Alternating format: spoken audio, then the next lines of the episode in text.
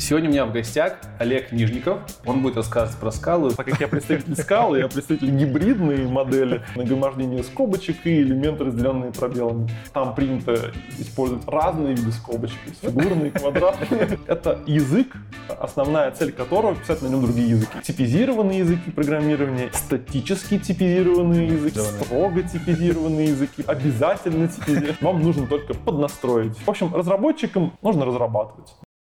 Айтишечка надо.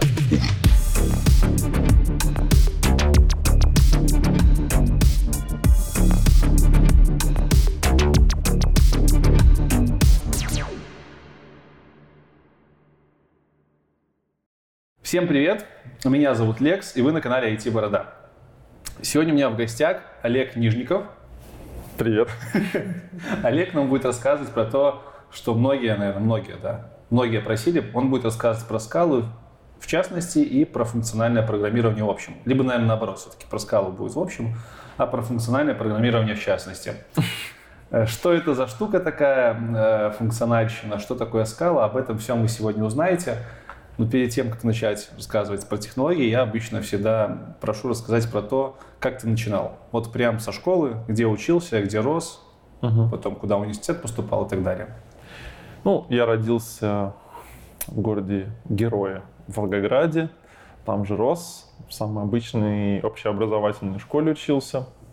Поступил в Волгоградский государственный университет на математический факультет.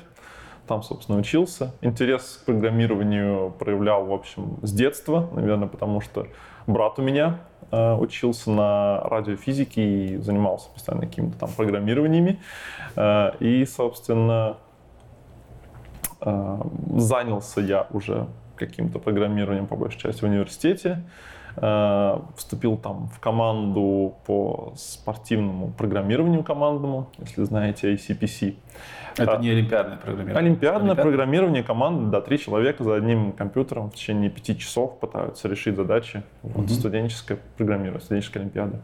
И э, ездил там основной язык, который используется, C++, собственно, и в университете в основном C++ продавал, э, преподавался. Продавал. Но э, часто также использовалась Java, то есть практически всегда разрешали ее использовать, ну и иногда она была полезна.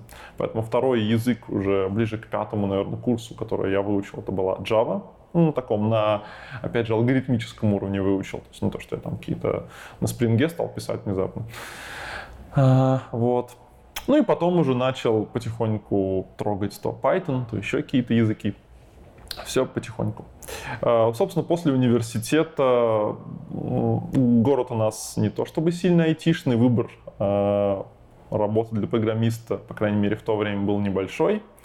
А, и вот на мое время выпал массовый набор программистов на языке ABAP. О, боже мой. Да, если кто не знает, это такой дальний Э, потомок языка Кабол, один из худших языков, которые придумали для того, чтобы мучить программистов. И э, на него я потратил 8 лет жизни. 8 лет жизни я разрабатывал разные программы на языке ABAP, пытаясь всеми силами душевными абстрагироваться от языка и сосредоточиться на каких-то технических особенностях. Э, сводилось все к тому, что я просто придумывал какие-то свои языки, имплементируя, имплементируя их поверх ABAP или что-то вроде этого. Ну и параллельно, э, развлекая себя в свободное от ABAP времени, изучал все подряд другое. Можешь чуть подробнее про ABAP рассказать, потому что тоже бывает, просят там, а, что, да, что, есть, для чего это вообще? Да, есть э, крупная enterprise система под названием SAP или SAP. Э, это обычные сервера, очень крупные, как иногда ее называют, дорогая немецкая 1 так, наверное, написано на лурке про нее. А, она действительно дорогая, действительно немецкая и действительно 1 а, только чуть попроизводительнее, там, пограмотнее серверная архитектура была с самого начала. А, и она продается действительно за большие деньги, как правило, крупным компаниям. То есть э, проекты консалтинговые, если в рублях, то на сотни миллионов, миллиарды рублей российских – ну а в долларах это, соответственно, ну, разделить на 60. То есть до, до, до миллиона долларов спокойно. Ой, до, до, до э, Ну, 100, это, это много. э, 100 миллионов Это долларов много. спокойно. Это да, по- поэтому часто говорят, что SAP это вот как-то разработка для богатых. Ну, это разработка для богатых э, компаний точно. То есть это не значит, что вы будете получать э, конские деньги, работая в SAP, то есть не всегда. Э, Но, по крайней мере, да, обычно только богатые компании могут себе позволить вот прям полноценную серверную э, архитектуру. Э, Еще и в то время, когда я разрабатывал, э, вам нужно было платить и за SAP, и за сам консалтинг, еще и за Oracle. Это уже они потом перешли на собственную СУБД, собственные разработки. В то время вот вы должны были платить за гигантское количество лицензий, и все это было просто маленькая доля того, что вы заплатили за само внедрение и, собственно, за поддержку его огромные деньги, и большое количество консалтингов на этом существовало. И почти все российские, на самом деле, компании так или иначе внедряют SAP, имеется в виду крупные, всякие там Роснефть, Газпром и все. Почему не 1С? А, Всё-таки од- 1С с какого-то размера, по крайней мере, те версии, которые тогда существовали, там вплоть до 8.2, они не подходили сильно для масштабирования. А, Там не было достаточно хороших продуктов вот для того, чтобы очень точечно и вот грамотно настроить весь там цикл там, производства финансовых и так далее. То есть SAP это действительно решение, которое впитало в себя там всю финансовую, продуктовую, продажную практику европейских компаний за длительный период. Там гигантское количество настроек, базовая поставка SAP, там, там практически все хранится в СУБД, настройки, даже сам программный код. Вот базовая поставка. SAP, э, она включает в себя что-то около 80 тысяч таблиц в СУБД, в Oracle там, или 800 тысяч таблиц. 700 тысяч таблиц разных, да. Ой, ой, про- простите, 80, 80, э, простите. Ну, да, ну, как бы 80, то 80, есть равно да, 80 это гигантское Офигеть. количество, да, то есть, э, ну, то есть там какая-нибудь настройка, допустим, 10 таблиц вот настройки, да, то, что вы там в JSON бы в иерархическом выдали, вы выражаете в, в иерархических каких-то таблицах, вот, которые там у себя зависят. Гигантское количество. То есть один документ — это вот там, не знаю, пожалуйста, 20-30 таблиц на самые разные его аспекты, кусочки. И вот таких вот 80 тысяч на все про все. А, Поэтому это гигантское количество процессов ими уже по- покрыто, и он, как правило, продается вот, да, как система, в которой уже все есть, вам нужно только поднастроить. И вот э, абаперы, они, как правило, считаются не людьми, которые разрабатывают систему, а которые поднастраивают, там, так сказать, вот, отла- добавляют вам необходимые вот небольшие фишечки для того, чтобы у вас все работало вот прям как в вашей компании надо. А ABAP вообще полноценный язык программирования? Как Тьюринг А, полный? с- Он, конечно, тюринг полный, он не совсем полноценный в том смысле, что э, сам себя он относится к называемому четвертому поколению языков программирования. Это встроенные языки, вот как PLSQL и что-нибудь такое. То есть это не язык, который вот вы можете просто взять и запустить на вашей машине там как бинарник, Мгм. э, не general, э, general use язык, general purpose, он, да, а язык вот специально создан для этой платформы, которая внутри нее только может работать, э, с кучей встроенных штук, которые поддерживают вот этим, вот этим ядром Subnet Weaver или чего-то вроде того. Соответственно, он э, по синтаксису и по возможностям он, конечно, максимально неполноценный, но я уж не хочу там никого обижать, э, но действительно не очень богатый язык по синтаксису. Точнее, наоборот, он гипербогатый, потому что очень многие вещи, которые в других языках решаются добавлением библиотеки, в, в ABAP решается добавлением синтаксиса нового. Вот хотим мы сделать вот какую-нибудь, не знаю, дополнительную операцию там, с какими-нибудь коллекциями, добавить, давайте добавим там, на каждую коллекцию специальный синтаксис, на каждую операцию специальную какую-нибудь синтаксическую конструкцию. И вот так из этого состоит весь ABAP. Это Это, мол, в, в- в новых версиях ABAP появляются новые функции? Или... да, то есть на новых версиях ABAP появляются новые кусочки синтаксиса постоянно, да. И ты 8 лет этим занимался? 8 лет. После университета или во время университета уже? А, это во время университета я не работал. После в каком университета. году ты его закончил? Вот. В 2008 году я его закончил. С 2008 года я занимался абапом днем. Почему ABAP? Ты же Java учил, плюсы учил. Почему вот в тебя засосало? Вот э, не засосало, действительно, просто в то время это было самое перспективное предложение у нас в городе.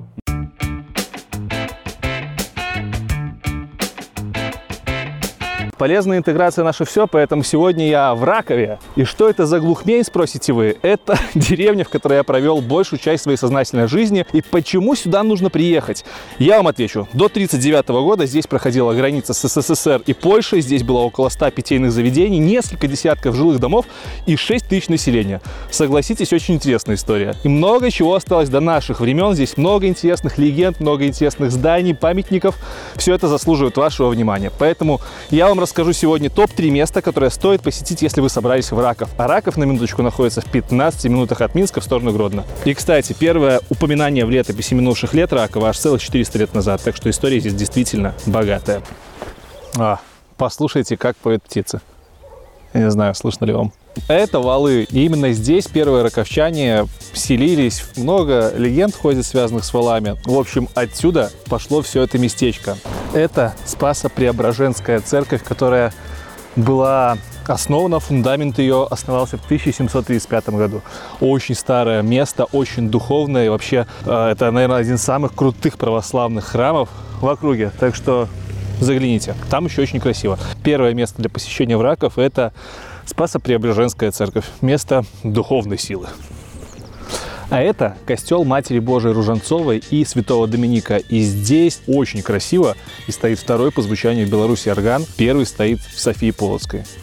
Так что если вы католик, да и просто если вы человек, который посетил раков, это место номер два, которое стоит посетить в нашем местечке. Здесь велась одна из главных служб несколько лет назад католических. Было очень много прессы.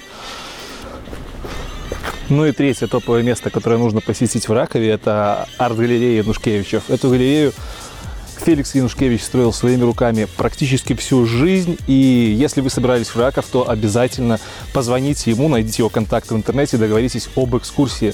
После этой экскурсии у вас останется впечатление о том, что мир строился вокруг Ракова, и Междуречье — это далеко не колыбель человечества, а колыбель человечества именно здесь. Поэтому арт-галерея Янушкевича — это третье место, которое стоит посетить, если вы едете в Раков.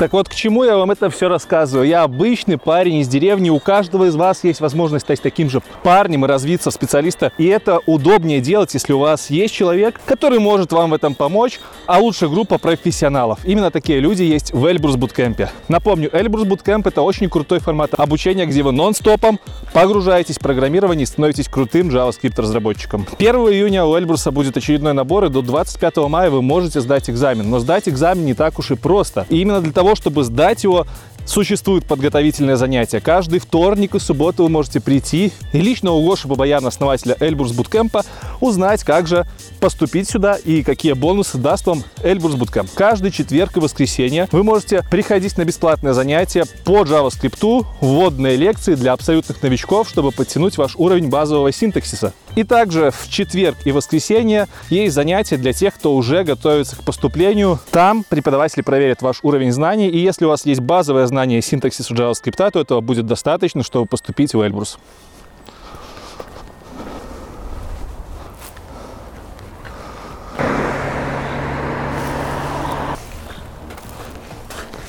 А что такое Эльбрус? Эльбрус это два формата образования, онлайн и очный. На онлайне вы проведете 15 недель, погружаясь в JavaScript полностью, с 9 до 5 дня. Каждый день вы будете изучать JavaScript и то, что вокруг него. Онлайн-лекции, без всяких записей, преподаватели сидят прямо в это же время и учат ребят.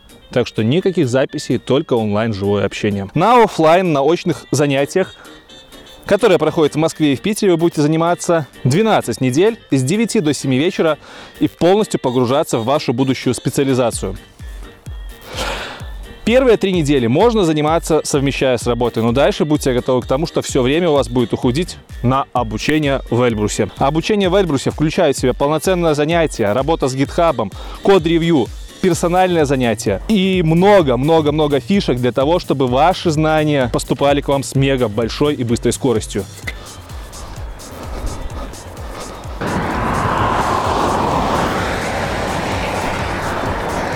И небольшой совет вам, по максимуму выкладывайтесь на парных занятиях и спрашивайте вопросы на индивидуальных занятиях, потому что от этого зависит то, насколько качественно вы усвоите информацию. После обучения карьерные коучи помогут составить вам резюме и подготовиться к собеседованиям.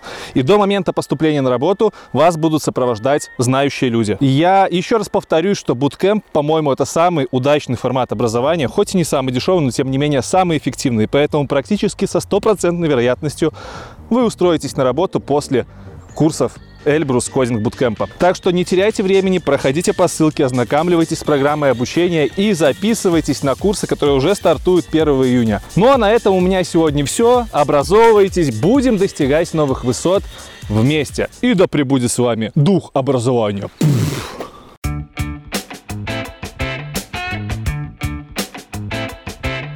Затем уже очень сложно было перейти куда-то, став снова джуном. Такая классическая проблема. Через 8 лет. Да. То есть, ну, даже через два года. Через два года, э, когда мне наконец предложили мою первую хорошо оплачиваемую работу, дальше уже очень сложно было падать каждый раз. И вот А, это- то есть ты, получается, через два года после э, работы в Абапе уже начинал переключаться на другие языки. М, Ну, да. То есть, э, Просто потом параллельно вот 8 лет да, тянулось это да, взаимодействие. да. Окей. Соответственно, параллельно я пробовал много языков. Э, Первым таким функциональным языком, который, опять же, не все посчитают функциональным языком программирования, был Common Lisp. Вот это первое, что меня втянуло. Дальше из подобных я уже и Clojure попробовал, и другие некоторые версии. А ты сразу пошел на функциональщину? То есть Нет, э, там в промежутке был Python, э, было несколько разновидностей C, и C-Sharp немножко попробовал. Ну, так попробовал на уровне простейших там веб-приложений, на самых простейших таких веб, веб Hello World, скажем так. Как правило, там решал несколько задач на каком-нибудь сайте по спортивному программированию, если платформа поддерживала язык, и вот э, делал какое-нибудь простое веб-приложение. Так я обычно э, пробовал какой-нибудь язык. И да, через некоторое время попробовал Scala.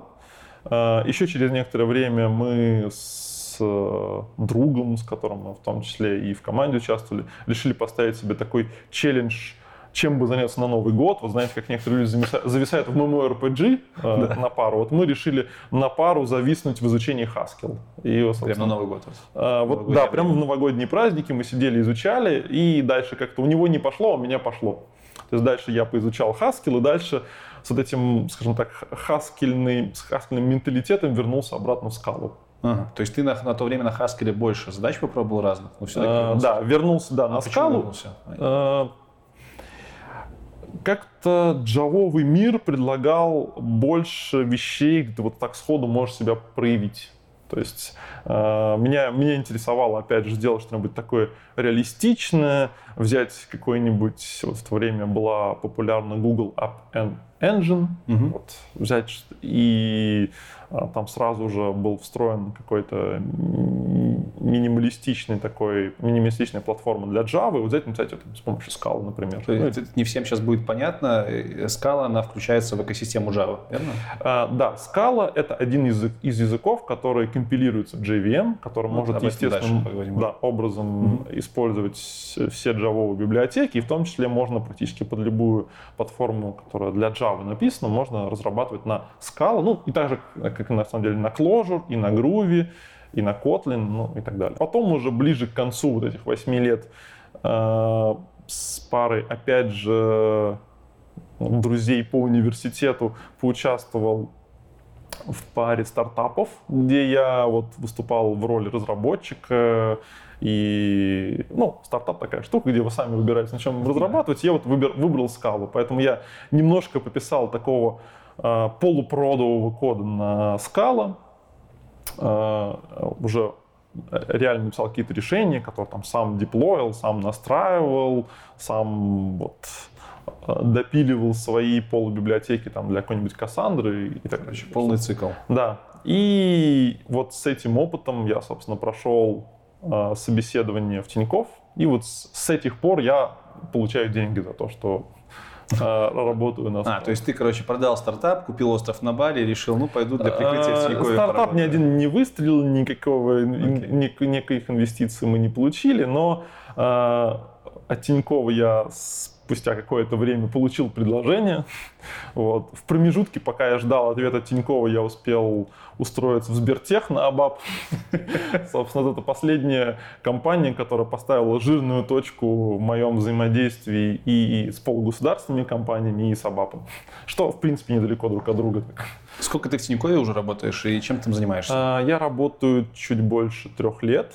А, я занимаюсь, скажем так, 50 на 50 а, занимаюсь направлением, которое ну, сейчас называется Тинькофф Travel.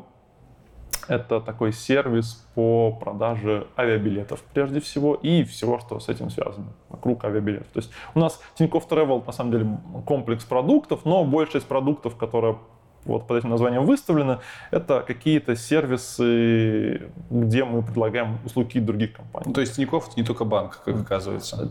Тинькофф, да, это крупная IT-компания, но вот Тинькофф Travel, он состоит из большого количества каких-то не знаю, ссылок на Тутуру, не знаю, Booking.com или еще что-то. И вот авиабилеты, которые, которые мы сами продаем, сами все делаем в связи с продажей авиабилетов, там страховок, личным кабинетом, Э, каких-то специальных сервисов в этой связи. И вот это мы сейчас в основном развиваем. И это у нас написано на Scala э, все, как на самом деле и большая часть сейчас сервисов в Тинькофф.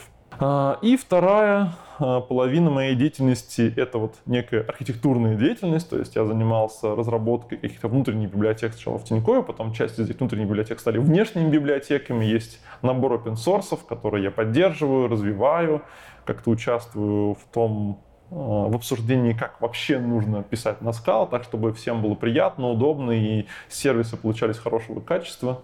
Как так получилось, что ты пишешь библиотеки для Scala? То есть там есть еще вот этот голод э, именно в виде какого-то кода, которого не хватает? Готового? Да, в Scala постоянно голод на библиотеки постоянно чего-то не хватает, э, постоянно появляются какие-то новые интересные задачи, или старые задачи нужно решить в терминах э, новых стеков, новых решений. То есть одно и то же можно написать десятью разными способами, и его будет легче использовать, если у тебя стек вот такой технологии, или сложнее. Поэтому иногда приходится просто даже переписывать уже готовые решения. И это, в принципе, в мире скал достаточно распространено. Там много э, взаимозаменяемых решений, которые иногда отличаются просто вот тем, в какой стек они вписываются. Сколько у вас людей работает скалистов?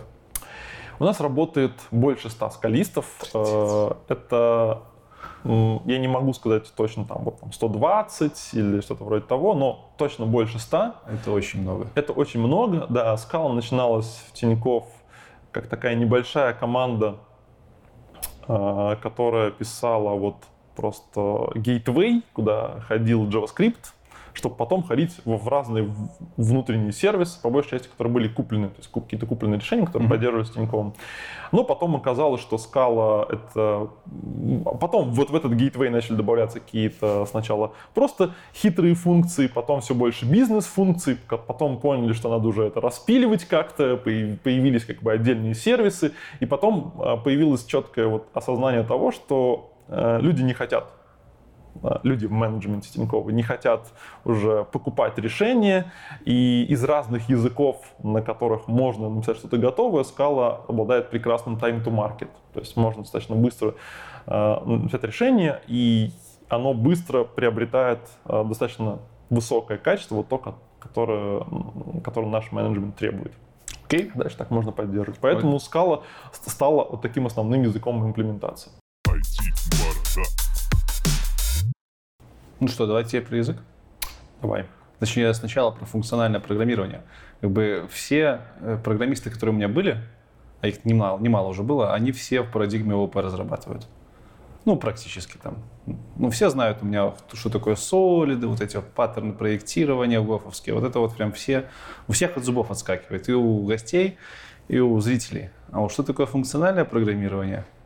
Как бы даже я особо не, не, не знаю как бы не приходилось работать, и вообще, что это за парадигма такая, почему она существует параллельно с ООП, чем она отличается. Так, красненько на минуток. Mm. На часа три давай. Хорошо. А, красненько часа на три. Ну, а, функциональное программирование — это такая область, я бы сказал, компьютер-сайенс, которая а, является неким таким ответвлением, инженерным ответвлением такого научного направления, как конструктивная математика. То есть вот 20 век, он связан с развитием конструктивной математики, компьютер-сайенс вообще весь частично так, так или иначе связан с ней, все эти тюринги э, и все такое. Но э, в частности, Э, в, нач... в первой половине нашего века математики задумались о том, как создать конструктивную логику и как можно привести э, доказательства и математику какому-то вот основанию, э, как можно обобщить некоторые работы так, чтобы работать с ними в некотором ну, в смысле конструктивно. Я не чувствую себе абсолютно уверенность, чтобы объяснить, что такое конструктивная математика. Но, это... скажем так, это часть, которая связана с конструктивной логикой, с теорией типов, с теорией категорий и так далее. Вот ты глубоко зашел, конечно. Да. Будешь что погуглить. Собственно, где-то в 30-х годах появляется как решение именно вот таких вот задач логики, в первую очередь, и э, поиска оснований для математики лямбда исчисления. Э, и дальше у него э, сначала бестиповое лямбда исчисление, потом, опять же, для логической задачи у него появляются, наконец, типы. Э, эти системы типов, э, системы лямбда исчислений с типами, они начинают развиваться параллельно с логиками, они начинают друг, друг у друга черпать. И вот все эти этапы развития, они так или иначе чуть позже начинают отражаться на разных технологиях, которые появляются уже в компиляторах э, и там в интерпретаторах. Вот в некой отдельные ветки технологий, которые называются сейчас функциональное программирование. Первый функциональный язык, он там датирован 58 годом, это за 14 лет до появления C, то есть он там конкурент из высокоуровневых языков только какой-нибудь Fortran, а, собственно, это, это когда появился Lisp. И фактически это один из первых, если не самый первый высокоуровневый язык разработки. А, поэтому функциональное программирование это не то, чтобы какая-то супер молодая ветка, но так уж получается, что она в основном движется какими-то э, людьми из академии, которые решают свои собственные задачи, которые связаны с этой конструктивной математикой, с выражением в компиляторах каких-то математических свойств. И э, регулярно вот люди, которым нужно решать свои инженерные задачи, они внезапно обнаруживают, что ого, есть функциональное программирование, можно оттуда что-то почерпнуть. Если мы возьмем какой-нибудь совсем там э, язык, например, Java, я mm-hmm. не очень много знаю про э, C-Sharp, .NET, но знаю, что он имеет много общего с Java. Одно и то же. Э, вот. И если взять Java, то современную Java, то большая часть фич, которая в ней была изначально, это на самом деле фичи, которые пришли из функционального программирования. Garbage collector, э, just-in-time компиляция, э, в общем, типы и вот эти так, называемые generic типы, generic методы обобщенные, которым, кстати, дал название вот именно generic Мартин Одерский, который создал скалу. Именно он создал сначала то, что называлось... Ну, Это смесь россиянин? Мартин Одерский? А, Мартин Нет, он... Макс не... Одерский, я подумал. А, нет. он немец, живет где-то там в Швейцарии и, и преподает. И, собственно, да, он создал скалу, а до того, как он создал скалу, он еще создал то, что называется generic Java, которая потом стала частью простой Java. А, и большое количество технологий, которые мы сейчас видим вот в современных языках программирования, которые даже не считают себя функциональными, э, они, в общем говоря, пришли из функциональных языков так или иначе. получается, что э, вот сидят какие-то люди, и вдруг обнаружат, что рядом живут какие-то хипстеры, которые называют себя функциональными программистами, они там придумали каких-то фич, и часть из этих фич может быть полезна. Каждый раз это обнаруживается, раз в какой-то период эти фичи перенимаются. У вас сейчас почти все языки массы переняли, например, лямбды, анонимные да, функции. Да. Это такой стандартный подход. А, pattern matching сейчас вот следующая волна все начинают воспринимать. Ну и, и так далее. То есть это, это, этот процесс, как я понимаю, так и будет продолжаться. Там лет через 15 э, снова программисты обнаружат, что есть какой-нибудь Идрис, например, ого, можно какие-нибудь лайтовые зависимые типы перенять, это, это будет постоянно происходить. То есть э, постоянно развивается математика, вслед за ней с некоторым опозданием э, развивается, вот, собственно, функциональное программирование как ветвь, компьютер сайенс впитывает эти, эти технологии и идеи из конструктивной математики. И вслед за ними развивается уже, собственно, общепризнанное такое вот программирование. То есть получается функциональщина, функ- функциональное Да. программирование, оно является таким э, фундаментальной наукой для всего остального по факту. Ну, в некотором смысле, да. Ну, А, именно в мире программирования. Да. И- идея, идея функционального программирования, э, во-первых, конечно, построить все с использованием функций. Так уж получилось, что именно самая первая идея, лямбда исчисления, в нем практически не было других конструкций, кроме переменных и функций. То есть все выражалось через функции и переменные, и очень много других теорий, они стараются выражать тоже с использованием этих вот функций и переменных. То есть, Чем процедура от функции отличается? а, Ну, я просто вот помню, Паскаль у меня когда был, Мгм. там были процедуры. Ну, Ну, да, то есть про- про- процедура — это некая последовательность действий, такая пере- переиспользуемая, переиспользуемый макроблок команд, скажем так, сделать какие-то действия. А функция, э, как правило, предполагается именно математикой или ш- или что-то вроде этого, некое отображение вот какого-то пространства, какого-нибудь множества, ну, другое множество. Предполагается, что это отображение, оно не зависит ни от чего других, ни от каких других определений. Если вы определили функцию, то когда бы вы не вызвали эту функцию, не применили эту функцию к какому-то элементу, вы всегда получите один и тот же результирующий элемент, вне зависимости ни от чего. Он просто должен по каким-то определенным правилам взять э, элемент базового множества и сконструировать элемент результирующего ну, по, множества. по факту вот в, в- виде реализации это очень похоже, нет? То есть и там, А, и там они, это они будет очень, они очень похожи, но можно сказать, что функции в программировании, э, вот по крайней мере, как их понимает функциональное программирование, они должны быть всегда чистыми.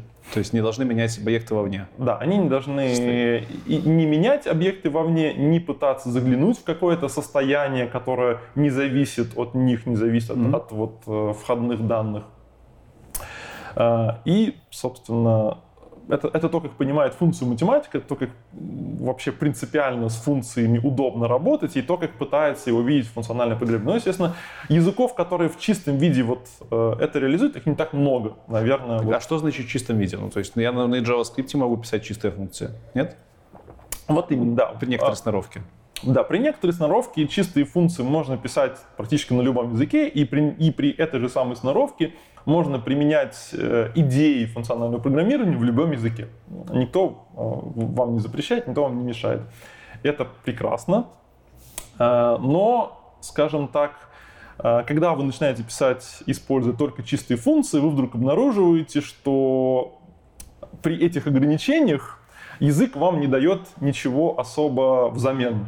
Мгм. То есть идея э, функциональных языков, что он рекомен- очень сильно рекомендует вам пользоваться чистыми функциями и дает большой э, дополнительный арсенал каких-то комбинаторов, каких-то дополнительных вещей, так, чтобы вы через эти, через эти функции могли выразить очень много всего разного. То есть, чтобы вы вот потеряли возможность э, вот так вот грязно напрямую э, работать с внешним миром, но вместо этого получили возможность писать очень гибкий код и, соответственно, не потеряли бы в продуктивности в результате. То есть это какой-то набор э, конструктивных возможностей языка. Да. То есть это не просто переменные функции, там, Да. переменные методы, там что-то Да. еще у вас есть. Да, что-то еще есть. Э, Как правило, э, это большие возможности по написанию этих функций. Так что, э, если вы хотите просто проанализировать, из чего состоят данные, то у вас уж должны быть хороший способ. То есть, как правило, вот есть э, паттерн матчинг, который также базируется на том, как этот тип данных был определен. Соответственно, есть определенные способы, как определять данные, так, чтобы их легко было паттерн матч, так, чтобы и с ними было легко работать с помощью чистых функций. А, Ну и разные штуки в компиляторах, которые позволяют вам э, минимизировать количество бойлерплейта. То есть э, вывести типы автоматически а, и с использованием выведенных типов или явно объявленных возможно даже дописать часть кода за вас. Ух ты. то есть э, одна из идей, что типы приводят к тому, то есть вы оказываетесь в некоторых ограничениях, иногда эти ограничения настолько сильны, что у вас практически нет выбора, как написать этот кусочек кода только вот так. И компилятор иногда может вам помочь с этим. Говорит, ну, раз уж я тебя так ограничил, что вот здесь тебе при... ты можешь сказать только вот так, ну, давай я сам за тебя этот код напишу, ты его писать не будешь. Раз уж ты мне с... сообщил все вот эти вот типы, давай я просто возьму и сгенерирую часть программы вместо тебя. Это очень активно применяется э, в языках, где есть концепты вроде type-классов, как в Haskell, или implicit, как в Scala. Звучит так, что для понимания функционального языка программирования, вообще функционального подхода, нужно хорошо знать математику. Так ли это? Э, это абсолютно не так. Э, математика — это прекрасная, скажем так, область вдохновения прежде всего и, э, возможно, какой-то менталитет, бэкграунд для того, чтобы стать программистом, использующих функциональное программирование, и получать от этого удовольствие. Но это, оно не является ни в коем мере требованием каким-то для разработки на функциональных языках программирования. Так же, как и на любом другом языке программирования, прежде всего, вам нужна практика, вам нужно понимание целей, э, что вы хотите сделать с этой программой, понимание каких-то когда есть э, некоторые вза взаимозаменяющие вещи, то есть не взаимозаменяющие, а ты вот думаешь, что вот ты можешь вот это, но другой чаше весов у тебя вот это. И ты такой, блин, я вот сделаю вот это, но с другой стороны я потеряю вот это, это... Э, Баланс? Трейдофы, вот. Трейдофы. Да, я вспомнил слово трейдофы. То есть если еще какие-то слова трейдофы, угу. вы понимаете, что э, иногда вы можете написать код очень правильно, очень принципиальным образом, но при, в текущих условиях это затруднит слишком много вещей, поэтому это всегда нужно оценивать. Э, и вещи, которые принципиально невозможны в математике, в разработке возможны. А, в любо, на любых даже самых принципиальных языках, вроде Идриса и Haskell, вы найдете э, какие-то специальные небезопасные конструкции, которые позволяют вам иногда обойти углы, скосить, и это в общем, тоже важно знать, что они существуют, и для, для разработчика это такая важная. То есть, в общем, разработчикам нужно быть нужно разрабатывать, нужно понимать, что он решает какую-то задачу. Ну, то есть предметную Поэтому, область нужно знать. Да, математика здесь э, вторична, и она я бы сказал, больше является такой областью вдохновения. То есть многие авторы библиотек знают математику и вот проецируют какие-то концепты из э, математические какие-то абстракции, привносят их в язык. Иногда даже не затрудняясь изменить название. Собственно, отсюда берется вот этот так называемый программистский сленг, а, если кто-то слышал, то, собственно, само слово монада, функторы, еще более есть жесткие вещи, типа там такой мем, как зигогистоморфный препароморфизм. А, это он, он специально должен так звучать, в этом и состоит его мем. То есть есть просто библиотека, которая на самом деле полезная, используется не очень часто, и там очень много вот функций, каждая из которых э, в комментариях написано, это вот такой-то морфизм, там, катаморфизм, препроморфизм, э, хистоморфизм, ну, истоморфизм, да, лучше по-русски, ну и далее. Вот все в ней это сплошные какие-то морфизмы, да, и их можно комбинировать, и можно сделать такую очень обобщенную штуку, которая вот, может являться каким-то комбинацией морфизмов. Э, это опять же, скорее больше шутка, чем вот какая-то вот необходимость знать все эти вещи.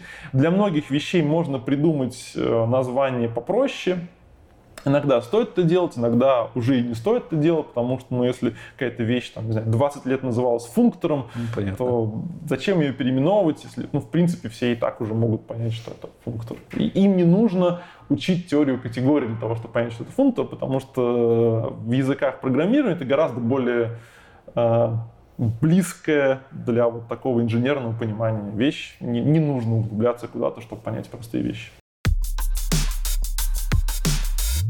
Давайте к скале. Угу. Скала появляется как-то получается, она появлялась как функциональный язык все-таки. А. Как она вообще появилась? Откуда? Что это такое? Кто придумал? Зачем? Да. А, Мартин Одерский – это человек, который, а, насколько я понял по его рассказам, всю жизнь писал какие-то компиляторы, и он в основном вот эксперт в этом. В какой-то момент, да, он заинтересовался тем, насколько функциональный язык можно сделать с использованием JVM. Java виртуальная машина Да, Java. JVM, Java виртуальные машины, это, скажем так, Java мир. Вот чтобы разделять Java как язык и Java как набор технологий, как вселенную, я буду говорить JVM, когда имею в виду всю эту вселенную. То есть это Java виртуальная машина, какой-то язык, который должен производить а, JVM байт-код в качестве своего результата и таким образом иметь возможность использовать все, собственно, библиотеки, которые для Java уже написаны. Он же сам не является коммитером JVM?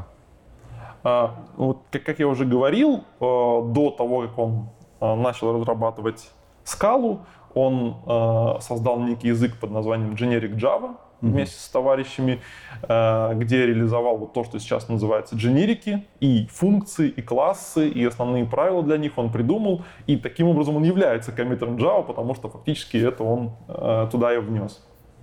И Шарпов тоже, у нас тоже дженерики есть, Да. точно такие же.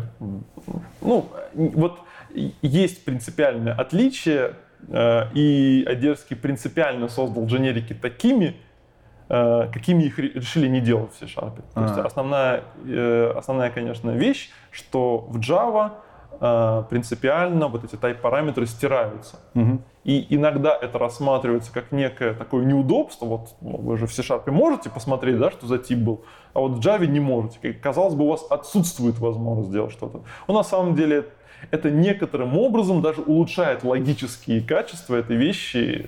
Наверное, не будем углубляться, почему, какие есть математические основания для этого, но в некотором смысле это даже более математически корректно именно стирать э, вот эти type-параметры. Э, еще один минус в копилку моего любимого Шарпа. Ну, э, Ну окей, не суть важна. В общем, продолжаем по скале. Да, продолжаем Паскале. Э, Поэтому, да, он являлся контрибьютором Java. Э, И он создавал некий свой язык. Он практически все делал в паре с кем-то. И изначально Generic Java. Там, например, участвовал Филипп Вадлер. Э, Это один из э, ав- автор большого количества концептов Haskell. То есть он тоже участвовал в разработке вот того, что сейчас э, Java, Java дженериков. Э, И он разрабатывал вместе с товарищами язык под названием Pizza, по-моему, он назывался. Pizza? Да. Для каких-то своих целей ему там что-то нужно было в академии э, какие-то там сети Петри, моделировать сложные динамические процессы с помощью JVM. Он понял, что для этого нужен только функциональный язык и начал сам его писать. Но постепенно это выродилось в скалу. Собственно, так родилась скала, как некоторая более принципиальная версия Java в плане типов, э, с возможностями вот, для функционального программирования, с возможностями объявлять вот, э, легко э, объявлять и работать с иммутабельными структурами данных. То есть это одна из важных вещей, что большинство функциональных языков программирования э, чувствуют себя гораздо комфортнее с иммутабельными данными. По- Поясни, что такое иммутабельные А, данные. да, то есть достаточно часто в языках программирования мы работаем с структурами данных, э, у которых часть полей могут изменяться в течение работы. И это значит, что если вы получаете такой объект в качестве входного параметра, если вы пытаетесь проанализировать информацию, которая как раз мутабельная, это эквивалентно тому, что вы заглянете в текущее состояние мира. Да? То есть результат работы этой операции может быть различным э, при различных условиях в разное, в разное время. Таким образом, он некоторым образом противоречит тому, что математика и функциональное программирование подразумевают под функцией. Функция должна быть чистой, э, она не должна зависеть ни от чего, кроме своих входных параметров. И э, состояние даже входных параметров, оно, ну, скажем так, в простых системах типов э, не является вот достаточно серьезной вещью, чтобы его учитывать.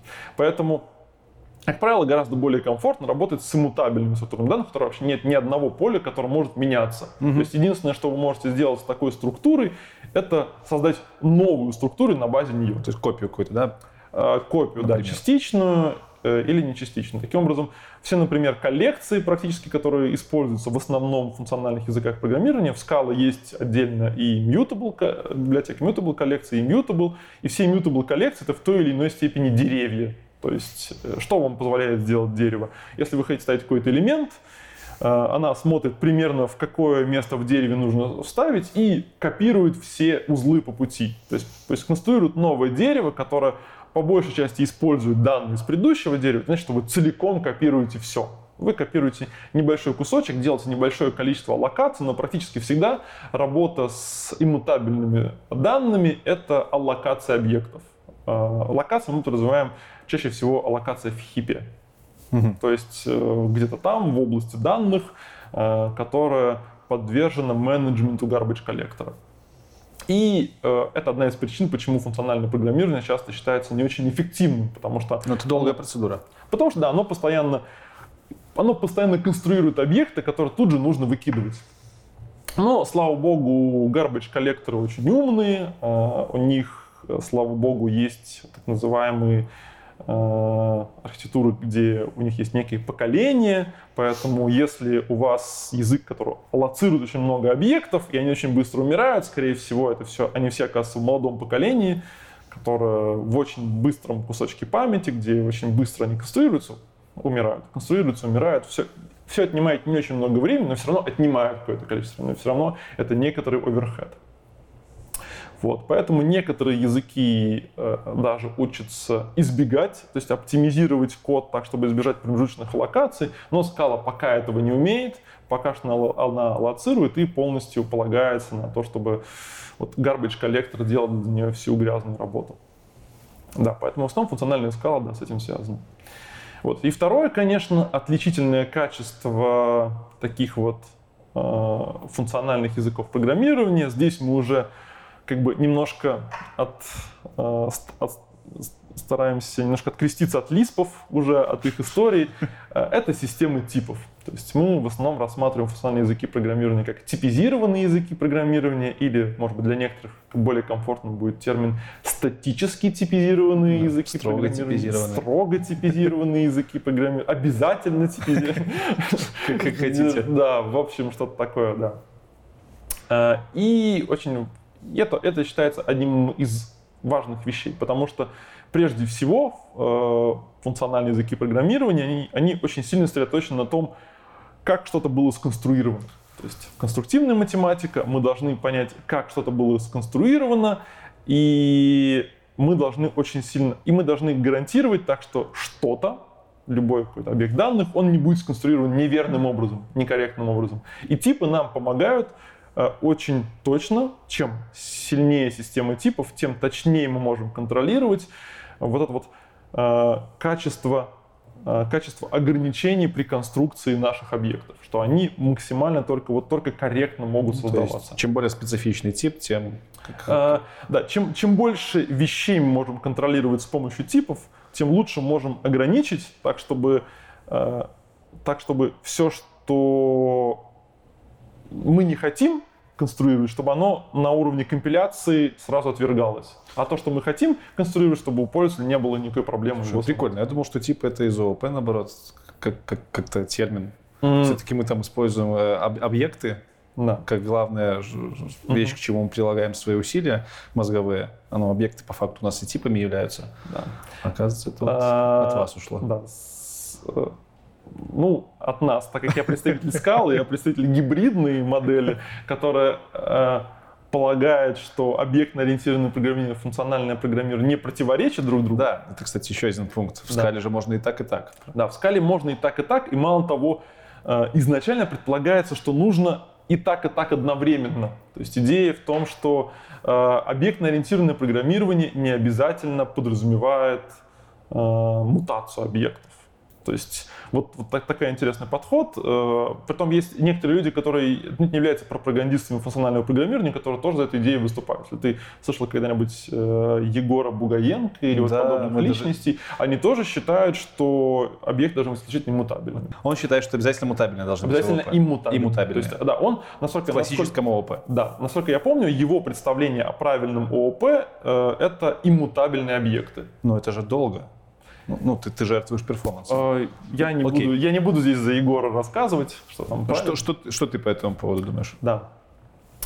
А, идея объектно-ориентированного, идея функционального программирования не, не заключается в том, чтобы полностью отказаться от изменяемости. Да? То есть мы не можем отрицать, что у сервера должно быть состояние, он должен реагировать на какие-то события, он быть меняться состояние, но, скажем так, функциональное программирование предлагает контролировать это очень специфическим образом, чтобы очень хорошо отделять э, вот ту э, часть языка, где мы точно вот только совсем чистым работаем, и вот ту область языка, где мы работаем э, с каким-то внешним миром. И при том так, чтобы они не мешали друг другу. Мгм. Чтобы не случилось так, что что-то взаимодействует с внешним миром, а мы внезапно восприняли его, как будто оно не взаимодействует. И чтобы даже вот те процессы взаимодействия с внешним миром, чтобы мы внезапно могли к ним относиться как к мутабельным значениям. Такой интересный подход. Ну, На самом деле в нем ничего нет э, особо радикального.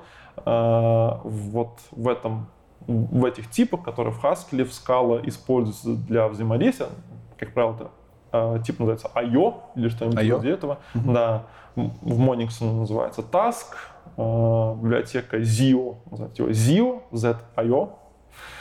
Ну, значит ли это, что ты часть кода пишешь строго в функциональном стиле, часть кода ты пишешь в Нет, ты пишешь весь код в строго функциональном э, стиле, просто тот код, который касается взаимодействия с внешним миром, ты его специфическим образом композируешь. Мгм. То есть ты говоришь, что я понимаю, что эта структура описывает некий процесс, который должен в процессе там что-то там понаделать, и я понимаю, что не могу просто взять и вытащить результат оттуда. Мне, я могу лишь сказать, как мне продолжить этот процесс после того, как это, это значение наконец появится, после того, как оно наконец вычислится, и какими действиями я могу продолжить этот процесс, Э, как я могу использовать эти процессы для того, чтобы их правильно, аккуратно, параллельно, независимо друг от друга запустить. Окей, есть а такое- где здесь место ООП тогда? Ну, типа, ты можешь просто использовать какие-то принципы ООП для, для каких-то архитектурных решений? М, э, ООП, конкретно в Scala, сводится к двум таким аспектам. То есть э, Scala очень любит объекты, и оно считает, что все должно быть объектом. Поэтому, например, в Scala нет статических методов. Вместо этого есть глобальный объект, у которого есть просто методы. Соответственно, для того, чтобы взаимодействовать правильно с Java, у вас есть класс, у него есть объект-компаньон. И методы объекта-компаньон становятся статическими методами уже в JVM. Это, кстати, то, что перенял Kotlin. Такая удобная парадигма. То есть у вас э, меньше вот этой когнитивной нагрузки на статическое и нестатическое, у вас вот просто объекты. Э, Дальше функции, это тоже объекты. Все практически может быть сведено с объектом. Он даже немножко подкорректировал систему Java, потому что в Java очень часто используется э, так называемый value type. Вот э, одна, од- одна из отличий, насколько я помню, которые в стеке хранятся. в C-Sharp, в C-Sharp немножко получше с этим, но вот э, в Java очень строго различается вот 8 встроенных вот этих так называемых value тайпов и вот эта вселенная обычных ссылочных типов. Они прямо совсем друг от друга в раздельных областях лежат. Вот для, каждый value type это отдельный своеобразный тип, он там не Ну, у взаимодействует. нас есть пакинг от пакинг, ты как бы можешь value type ранить в хипе Вот. Но при прочих равных, но в целом тоже. Да, в Scala попытались это все свести в одну как бы иерархию типов, э, сделав так, чтобы там, где можно обойтись без вот этого ан- анвраппинга, и, но все равно так, чтобы каки- в каких-то об- каких-то обобщенных вот этих вот generic функциях, классах ты мог использовать вот эти примитивные типы без того, чтобы э, как, какой-то специальный для них дополнительный функционал писать. Мгм. Поэтому вот, например, в Java, когда добавили пакет, э, как он там называется, Java Lang Function или Java Util Function, там перечисляется куча просто разновидностей частных функций. Вот, вот функция из инта, а вот функция из дабла, а вот двойная функция из двух интов, которая возвращает boolean, и просто гигантское, гигантское количество частных функций, а в скале вот все функции одного параметра это один тип, все функции от двух параметров это другой тип. Вот как бы все. Нужны, нужны две функции для этого. Вот. э, Поэтому, но, что важно, э, о объектно-ориентированное программирование, скажем так, по крайней мере, в форме Java, оно очень нежно относится к субтайпингу.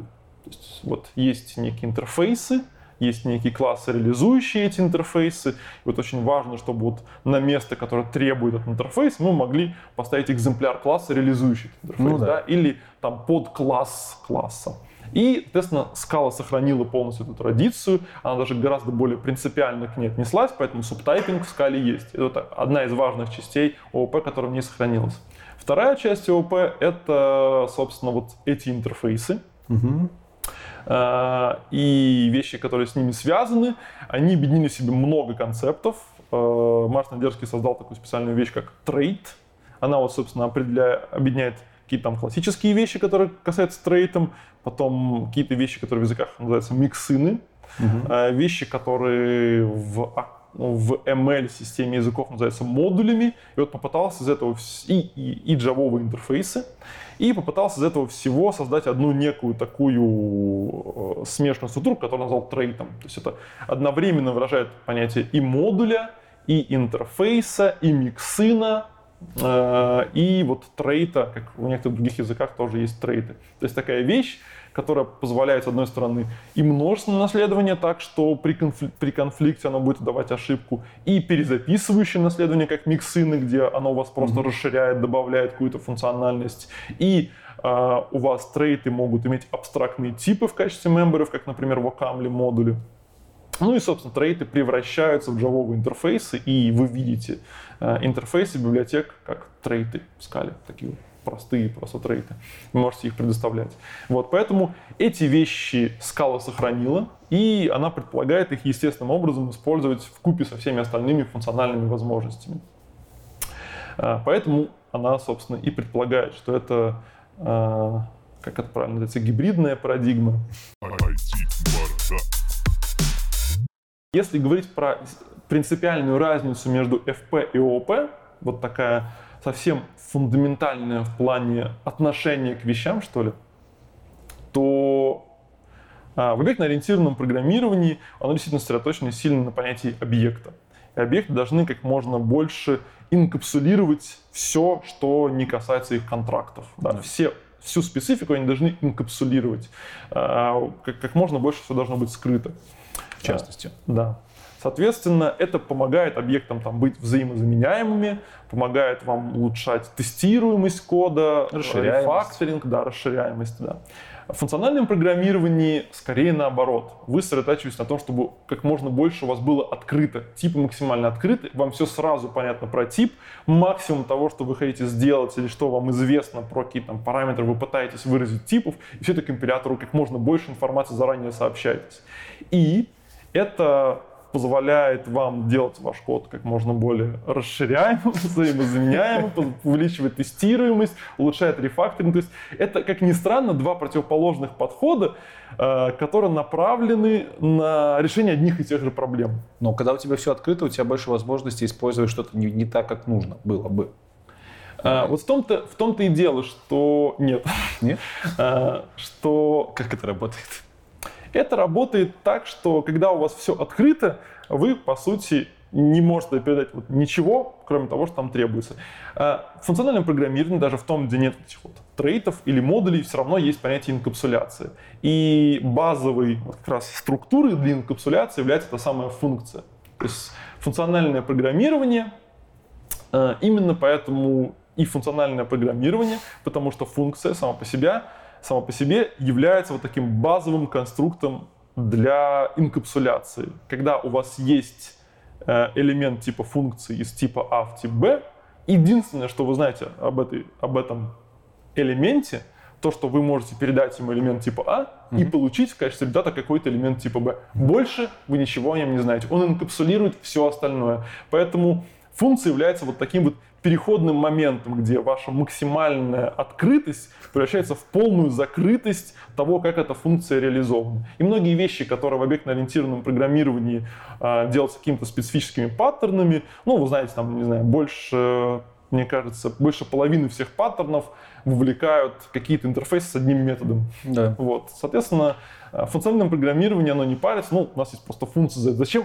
придумывать какое-то дополнительное название для функции, если вы можете понять назначение этой функции на основании ее входного типа и результирующего типа. Вам не нужно придумывать для нее какое-то специальное постфикс, э, префикс и раздувать название типа десятикратно. Э, И это позволяет вам так как у вас есть один тип для всех функций, э, придумать гигантское количество комбинаторов, придумать гигантское количество API, которые эти функции требуют, и гигантское количество вещей, которые эти функции так или иначе конструируют. То есть у вас получается гораздо больше переиспользуемого кода, которая с этими функциями работает. Это одна из вещей, которым функциональное программирование сильно.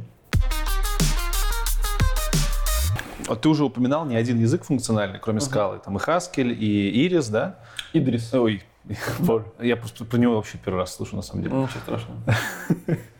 И про Lisp упоминал. В чем разница у всех этих языков? Основная разница. Вот, на фоне скалы. Очень разные все языки. Лиспы, м, ну, их можно разделить тоже на две основных ветки. Э, Одна — это вот ветка, которая проистекает из Common Lisp. У нее, скажем так, самый современный и популярный представитель сейчас — это Clojure. Clojure. Это- Clojure, Да. э, да, это, это Lisp, и это, мало того, такой некий наследник вот Common Lisp.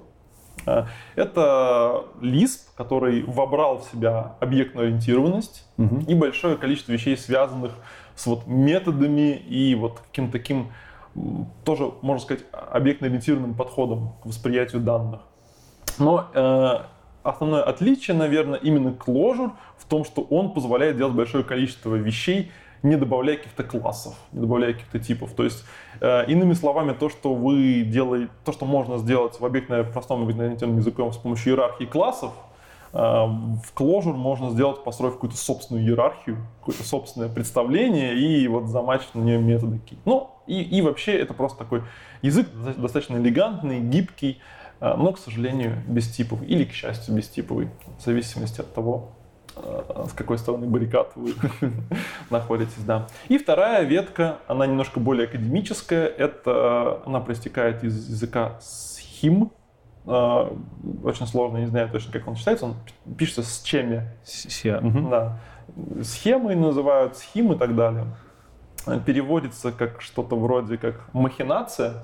Э, С одной стороны схема, с другой стороны махинация. И э, самым таким современным его представителем является язык рэкет,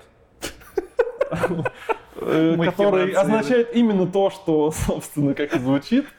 Вот. И это язык, основная цель которого писать на нем другие языки. Ты говоришь плюсы. Ну, типа. А, Не совсем. То есть язык, на котором написать свой дополнительный язык, очень просто. Это можно сделать в один исходник э, в 100 строчек спокойно.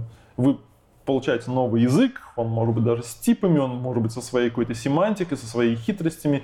И там есть специальный конструктор для того, что типа вот этот вот я использую на таком диалекте, а вот это на таком диалекте. Это такой специальный мультилингвальный язык. А это не какая-то экзотика, это реальный язык, на котором пишут Это реальный прикладные язык, языки. на котором пишут. Он не то чтобы супер распространенный, но что-то на нем пишут. Прикольно. Да. Соответственно, э, все лиспы, э, у них есть отличительная особенность одна. Это их синтаксис. Э, Основная идея в том, что код на языке должен быть максимально похож на данные, так чтобы э, так, чтобы наи- наилучшим образом писать э, макросы, такие штуки, которые, функции, которые воспринимают код на языке как данные и конструируют новые данные, э, новый код, который нужно вместо них сконструировать.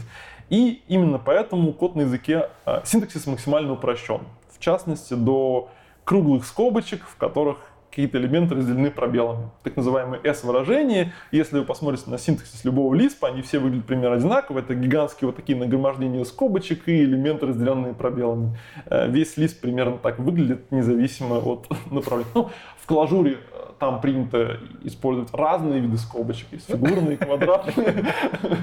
Э, Так, какой у нас там следующий был по списку язык? Идрис и Haskell. А, да, тогда сначала про Haskell. А, Haskell — это язык, э, который появился где-то в 90-е. Всю историю рассказывать не буду. Он там ответился от Миранды, которая была некой ленивой э, реализацией вот языков из ветки ML. ML — это тоже очень-очень старый язык, который, в, там, по-моему, 60-е он появился. А для сравнения скала в каком появилась? А, Ну, с- примерно. Ну, можно сказать, где-то в 2000-х. То есть до после Haskell уже получается. Ой, вот сказал, да, гораздо после Haskell.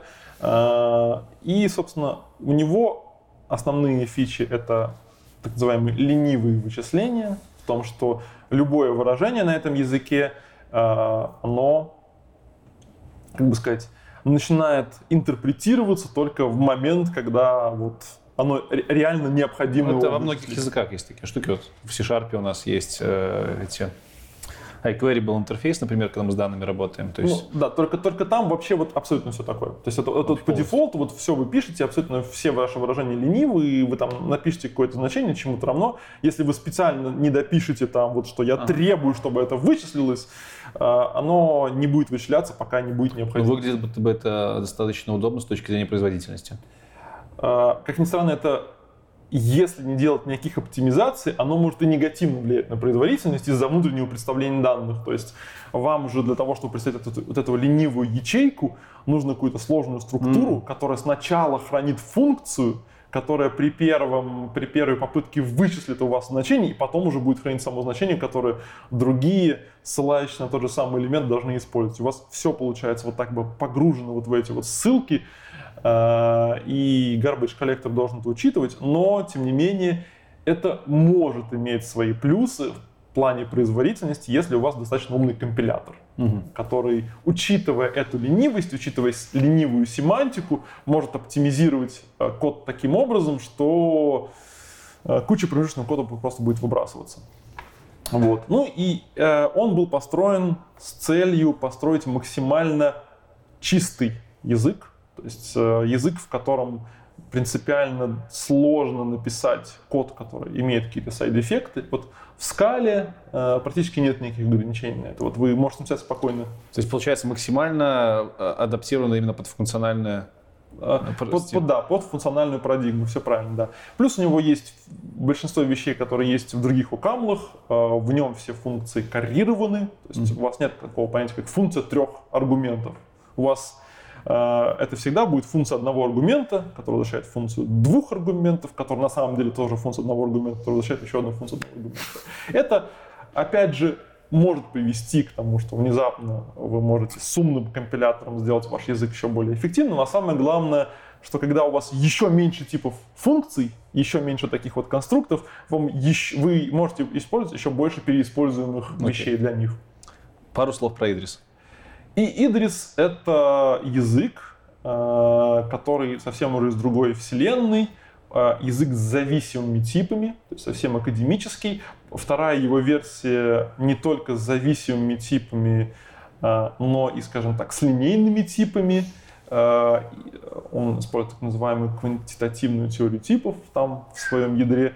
Это достаточно сложная, интересная вещь. У него цель создать язык, который можно будет использовать для решения реальных задач. То есть не- не- Математических. Не, не Или- математических, реальных задач, которые стоят перед реальным программистом. Но с использованием вот всех э, максимального количества этих красот теории типов. Слушай, а т- э, ты вот говоришь про математику постоянно, про математику, математику, а вот всякие там вольфрамы, математики, они не из этой темы? Они не совсем... Тоже вроде академ- академические якобы языки. А, и- да, это академические языки, которые все-таки предназначены на решение математических задач. Ага. все, все языки, которые я говорю, это языки, которые нацелены на решение инженерных задач Окей. прежде всего. Какие самые жирные плюсы скалы? А, Ты бы выделил? Давай, два. два плюса скала. То есть э, с- э, давайте так, чтобы не было понятно, не было понятно в каком порядке. Э, Два в независимом порядке, не на первом, не на втором месте, это взаимодействие со всем, что есть в Java. То есть есть прямой доступ ко всему, что есть в JVM мире, в том числе к- ко всем драйверам всех библиотек, ко всему, что связано с распределенными вычислениями. Это большой, большущий жирный плюс. И второй большущий жирный плюс — это достаточно мощная система типов и достаточно умный компилятор, который позволяет с ней работать. Окей, хорошо. Чтобы чуть больше понять еще специфику скалы, э, расскажи, какие проекты в основном на ней пишутся? Какого типа проекты? Там, не знаю, может, игры, серверные решения, Мгм. компьютер сайенс какие-то там, диплёнинги. Из, да, из а, плюсов скала, я, наверное, не перечислил один специфический плюс, который не является его плюсом на фоне других функциональных языков программирования. Это в том, что это не очевидно, наверное, с того описания, которое давал, но во всех языках, функциональных языках программирования естественным образом является создание EDSL, так называемых встроенных domain specific language, Em- embedded domain specific language. То есть, когда вы пытаетесь э, создать какой-то мини-язык, который описывает какую-то определенную предметную область, вот, называется Domain Specific Language. У него есть какой-то определенный интерпретатор, то есть вы там описываете какую-нибудь там специальную там, не знаю, процедуру продаж или какие-нибудь бизнес-правила определения цены или, не знаю, какую-нибудь систему зависимостей пакетов или что угодно. А, И вы можете использовать разные подходы, вы можете, например, на XML создать такой подязык, там, не знаю, на JSON, может собственный синтаксис какой-то создать и собственный парсер написать, а можете создать его как просто набор функций, методов на вашем языке, но просто так вот специально сочиненных, чтобы казалось, как будто это какой-то специальный язык, но внутри вашего языка. То есть выражение на этом языке на самом деле является выражением на вашем хостовом языке. Понятно. Вот. И все функциональные языки так или иначе любят. Вот они все хорошо подходят для создания вот таких вот EDSL. И Scala не исключение, у нее есть очень много а, вещей, которые волшебным образом, иногда слишком волшебным, неочевидным образом могут э, упрощать вам синтаксис так, что вы написали что-то, оно, оно выглядит красиво, но вам очень долго иногда нужно думать, каким образом это превращается в реальный код. То есть вы, вы видите, да, красивый DSL, но как это он работает, собственно, уже не всегда очевидно. А DSL в чем выражаются? Это какая-то ну, библиотека, типа, типа Ну, это какой-то, да, это какая-то, как правило, библиотека, какой-то набор, не знаю, методов, функций, типов, так что вы пишете какой-то специфический код, в нем внезапно все промежуточные действия, весь бойлер, бойлерплейт сокращается, он максимально вот так вот точно описывает ровно то, что вам нужно для описания вот. Но, но это Другой больше, это больше плюс языка именно. Вот Да, какой-то- это, это, больше плюс и специфика, потому что э, скалу часто ругают за вот такое злоупотребление неявными конструкциями. То есть у скалы есть много вещей, которые позволяют вам прятать, сделать что-то неявно. Так что вы коды не написали, а компилятор за вас сделал какое-то Не, ну, так действие. ты же всегда можешь пойти и почитать, что там под коробкой делается, Э, под ну, капотом. и иногда это достаточно сложно сделать, А. потому, и иногда сложно понимать, в чем ваша проблема, если проблема вот взаимодействии. Если вы написали код неправильно, библиотека вас не ограничила, чтобы написать код неправильно, и не подсказала точно. Понятно. И вы начинаете думать, как так вышло. Э, как так вышло, а код не совсем явный, и вы начинаете думать, где вот в этой всей цепочке волшебных преобразований у вас, собственно, закралась ошибка. Теперь давай вернемся к тому, все-таки какие проекты пишут на скале. Э, Scala — это язык... э, То есть какие проблемы можно с помощью ее решать? Да. Scala — это язык, который, в общем говоря, подходит практически для всего, что можно сделать на Java. Мгм. Вот. Но некоторые вещи, которые делают на Java, ред- редко делают на Scala по определенным причинам. Например, на Scala не так часто пишут мобильные приложения, потому что мобильные приложения часто пытаются оптимизировать с точки зрения размера артефакта, а у Scala очень толстая встроенная библиотека. Э, Поэтому вот на Android не так часто пишут на Scala, хотя такое тоже делают. Вот на Scala часто пишут сервера. Сервера, бэкэнды, э, и это популярная вещь, которую делают на Scala. Э, Это такое одно, одно из основных направлений. Потому что Scala очень хорошо, собственно, взаимодействует со всем, вот, со всем разнообразием джавовых штук.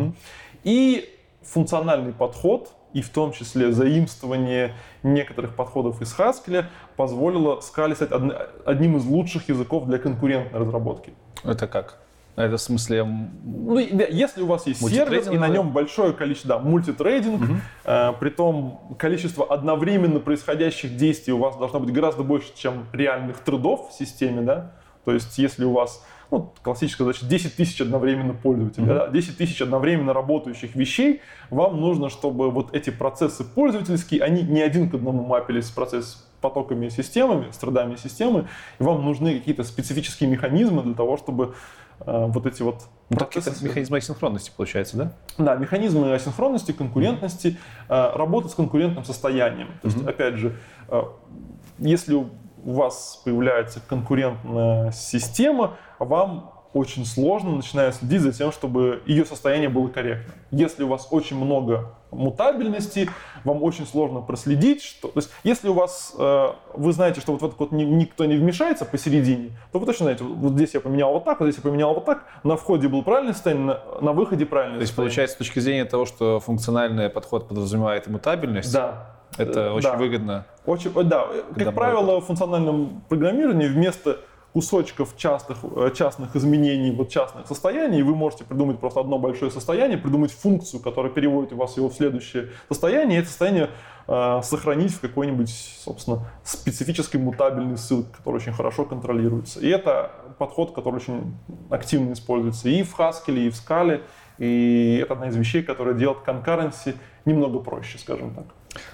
Так, может, что-то еще? Да. Э, Следующая вещь, э, это практически, если вы сейчас занимаетесь на должность дата-инженера или в как- какой-то вакансии написано там очень big data, ETL или что-нибудь, то скорее всего э, там где-нибудь задействован Spark.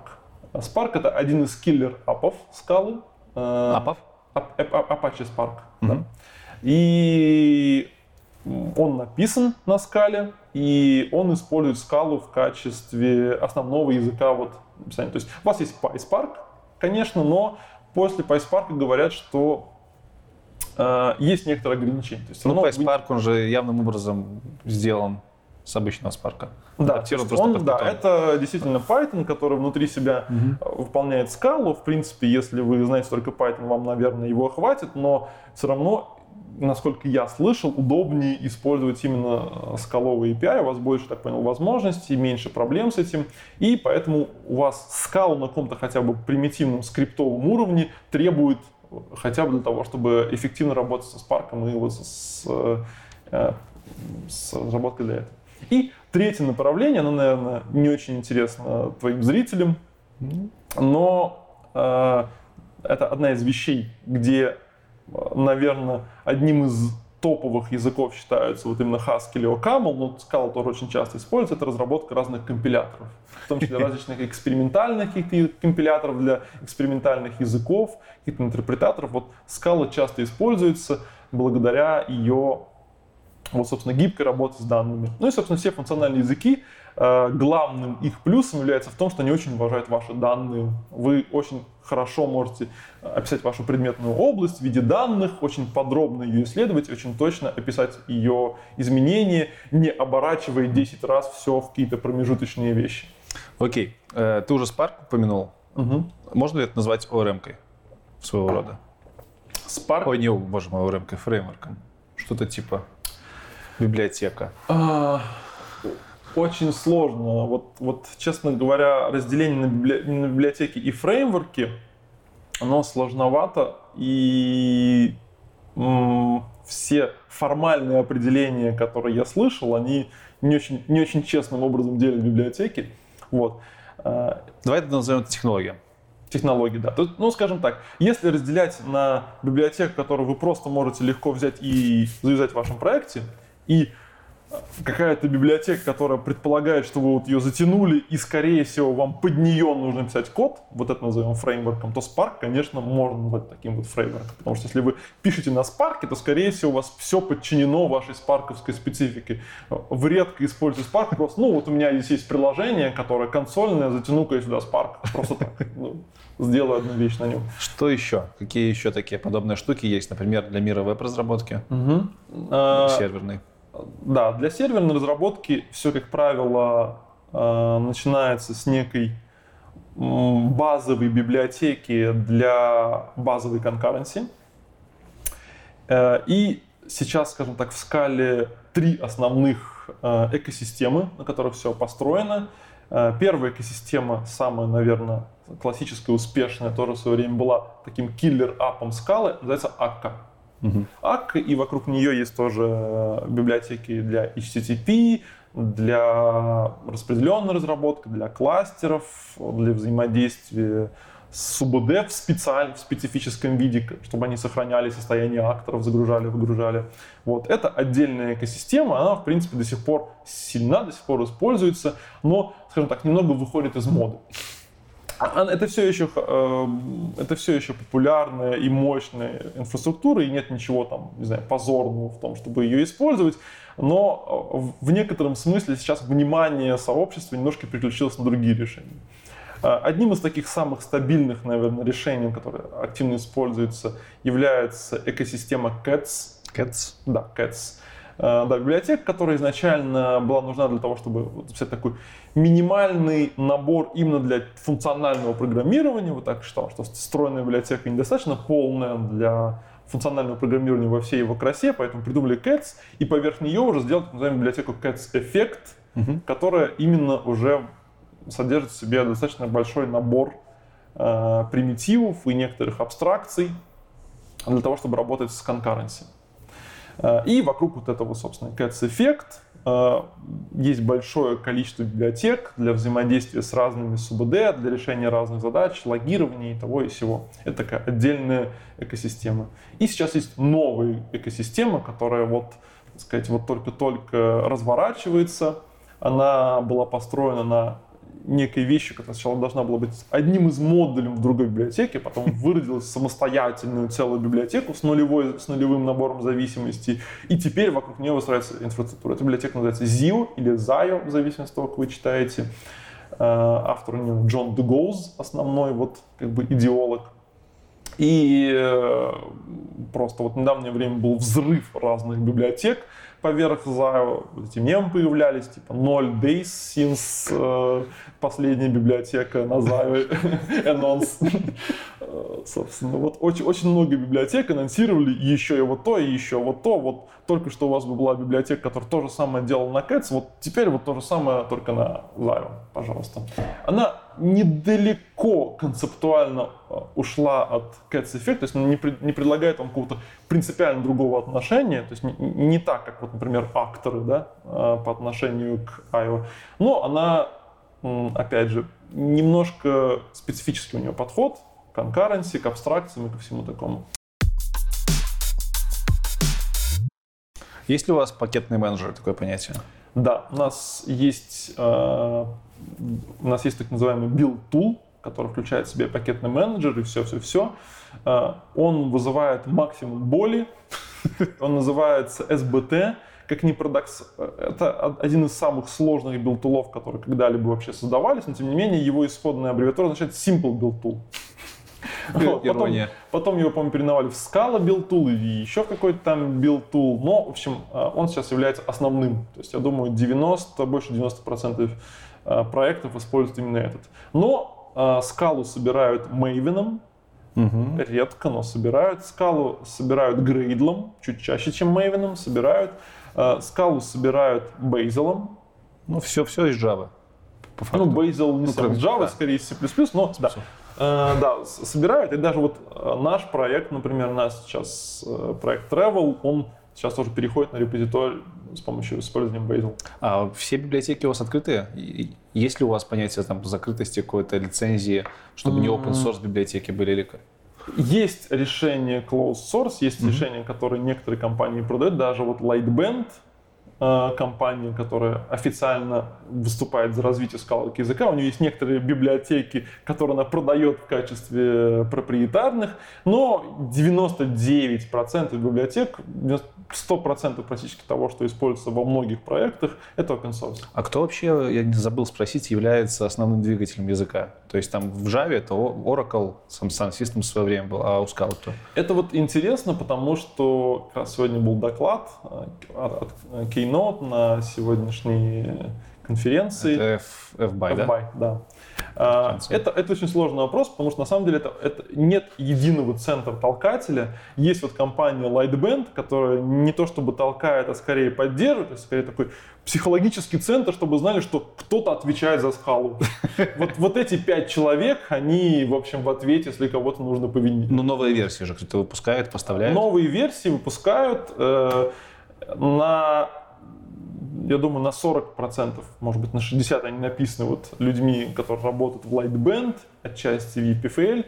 Э, Это, собственно, институт в Лозанне, где разрабатывают Dot и частично скалу. И много достаточно контрибьюшенов просто от всего сообщества. Достаточно много вещей просто делается сообществом для языка. Ты до этого сказал Доти? Да, Dot. Это что такое? А, Dot — это следующая версия языка Scala. А, а, Она называется так, потому что когда-то давно выяснили, что система типов Scala очень красивая, но недостаточно корректная в том плане, что можно навернуть таких преобразований, не делая никаких опасных преобразований, что внезапно э, вы попытаетесь в рантайме сконвертить string в integer, например. Что-нибудь в этом, что-нибудь в этом роде. То есть это можно написать такой код, который будет полностью корректный, без использования специ... не, неправильных инструкций, который вот может делать неправильные вещи. Его написать не, не очень просто, но можно. Это называется, как правило, в языках, вот э, таких компиляторах называется unsoundness, там это из логики mm-hmm. взято это, это, качество Э, качество семантики, soundness, unsoundness.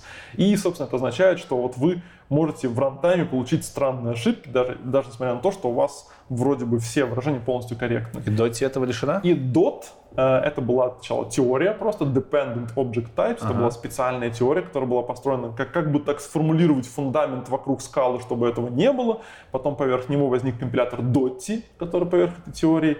И вот DOT, она не то чтобы на 100% лишена, но по большей части, да, закрывает белый А это параллельно идущая ветка или это логическое продолжение скалы? Это логическое продолжение. То есть скала в свое время уйдет? Да, будет в свое время, предположительно, настанет в этом году. Обещали чуть ли вот там не сентябрь. А, более реалистичная оценка это следующий год. А, но да, будет скала 3, настанет скала 3 для всех. А, они придумали очень эффективную систему миграции. Сегодня как раз про нее тоже рассказывали. А, то есть все сразу думают Scala 3, совершенно новый язык. Scala 3 отличается от Scala 2 сильнее, чем Python 3 отличается от Python 2. Это совсем а, сильный язык. Он может компилировать большую часть Scala 2, но сам по себе очень серьезный. И называться он будет Dota. Называется Scala 3. Scala 3. Да, Scala 3. Okay. То есть текущая версия Scala, которую всеми используют, Scala, Scala 2. Вот последняя версия Scala 2.13. Угу. Совсем последняя версия, больше не будет. Вот как для Python 2.7. И следующая версия будет, э, собственно, 3.0. И, естественно, гигантское количество опасений, что скала будет так же, как с Python, но не будет так же по двум причинам. Во-первых, это языки для JVM. То есть mm-hmm. у Python не было вот промежуточной, промежуточной вещи, которые могут взять оба языка. То есть вы не можете взять э, код на Python 2 и использовать его из Python 3.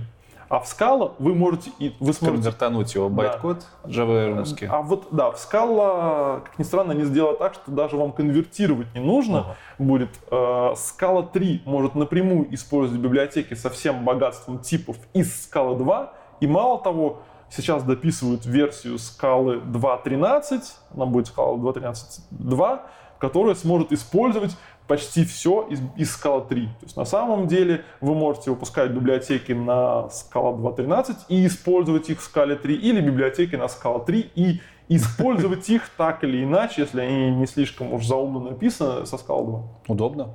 Удобно, да. И это предполагается а, вот как бы такой промежуточной вещь для миграции.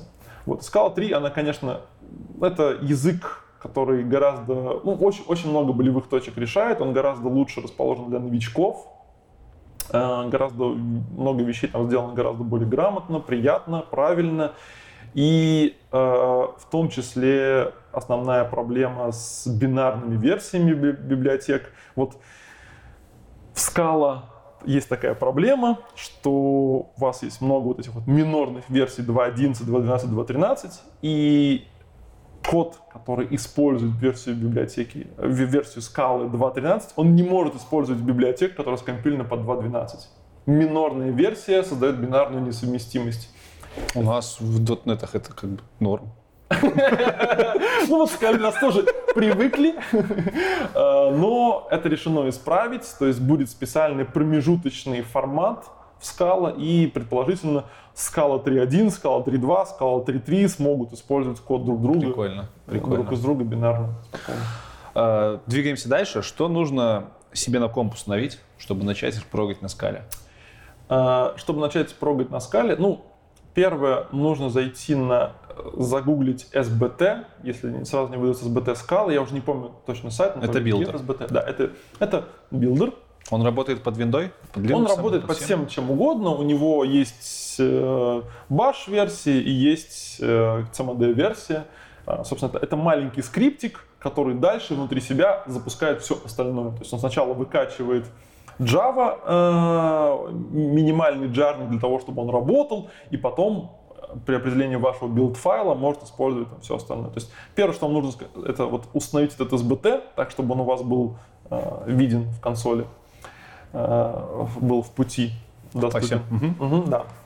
И следующим действием э, нужно скачать либо одну из двух IDE. Либо вы ставите IntelliJ IDEA, э, либо вы э, ставите плагин к VS Code под названием Metals. Но в случае Metals вам нужно самому написать минималистичный build-файл. Я сейчас, конечно, устно его не воспроизведу, но примеры там есть. Там даже есть там, SBT New, и там есть даже базовые какие-то шаблоны проекта для того, чтобы сделать какие-то базовые вещи. Но в случае идеи вам не нужно, вы просто можно сказать новый проект на скала, и он вам сразу создает SBT, и вы просто начинаете использовать. Идея же платная, насколько я знаю. Нет, и IntelliJ Community более чем хватает. А, окей. Я не знаю, могу ли я вот говорить это, но вы знаете, на работе последние два года я использую IntelliJ Community. Я не Окей. использую Ultimate. А, Что-нибудь по базам специфично у вас используется? Я имею в виду, что вы вообще как базу используете обычно? А, Реляционки, не реляционки, потому что же у вас там не просто это, данные это, хранятся. это все зависит от задач, как, Мгм. наверное, везде. А, На круп- в крупных проектах и в крупных компаниях используется все, и реляционки, и не реляционки. У меня персонально немножко э, страх перед, скажем так, джавовым подходом к взаимодействию к реляционкам. К несчастью, основным способом взаимодействия с реляционными СУБД в Java мире является очень-очень-очень старый формат JDBC. Мгм. Вот. э, И, к несчастью, все даже самые современные библиотеки, как правило, пишутся поверх этого формата. Э, Поверх вот драйверов с использованием эт- этого стандарта. И это несет с собой специфические проблемы, специфические возможные проблемы для собственно, вашей среды. Плюс сама реляционная, у нее там есть некоторые, вы знаете, обычные вещи, обычные ритуалы с реляционными СУБД, миграция, вот эта вся тема. Вот, поэтому я, честно говоря, на своем проекте в качестве основной СУБД выбрал Couchbase. Но большое количество людей используют реляционную СУБД. Postgres гиперпопулярен везде. Есть, я не знаю, там 5 каких-то разных библиотек для Postgres. Dubi самая популярная, Quill вторая, наверное, по популярности.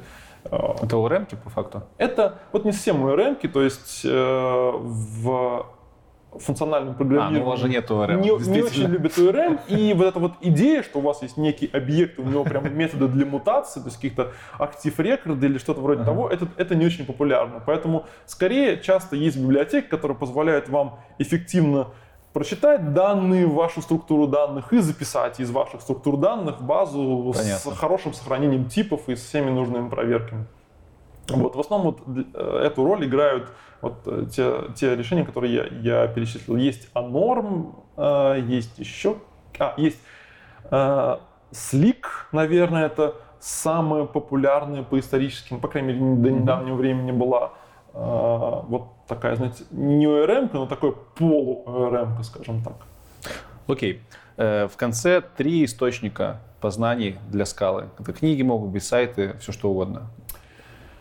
А, Три источника познания. Для новичков.